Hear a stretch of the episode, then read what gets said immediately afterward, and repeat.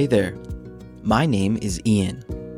This series of Sponge Loops is about my experience learning Korean. This is the third episode. In the first episode, I talked about how difficult it is to learn Korean. In the second episode, I shared that not looking Korean made it harder to learn the language. I talked about how it really made me feel discouraged. In this episode, I want to talk about how pushing through those difficult parts made learning Korean worthwhile. A long time ago, Jeremy made a sponge loop about butterflies.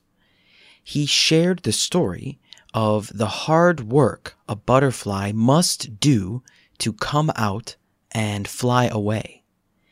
The butterfly must struggle and tear open its cocoon so that the tubes in its wings can fill up and make the wings strong enough to fly. Helping the butterfly with the difficult work of opening the cocoon can actually hurt it since its wings will not become strong enough to fly. I feel a lot like the butterfly. Even though I had emotional difficulties learning this language and joining Korean society, I feel very grateful for it too. I had to think a lot about who I am and what I want to do with my life. I had to learn new social skills and change my expectations of other people. This personal development made it all worthwhile. There are other benefits to really going all the way with learning a new language and culture too.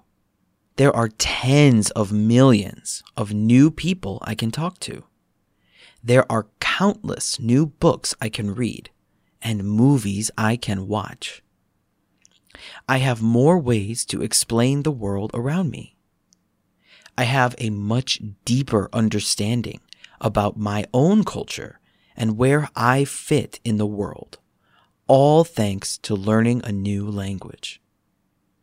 The point of this story is that learning a new language is just as important for personal development as any other habit or choice. You will not only gain new skills and knowledge, but grow your understanding of yourself and the world we all share. Learning Korean has made me a better person, and I am very, very grateful for the struggle. Thank you for listening to my story. I hope your language learning journey makes you grateful too. See you again soon. Bye.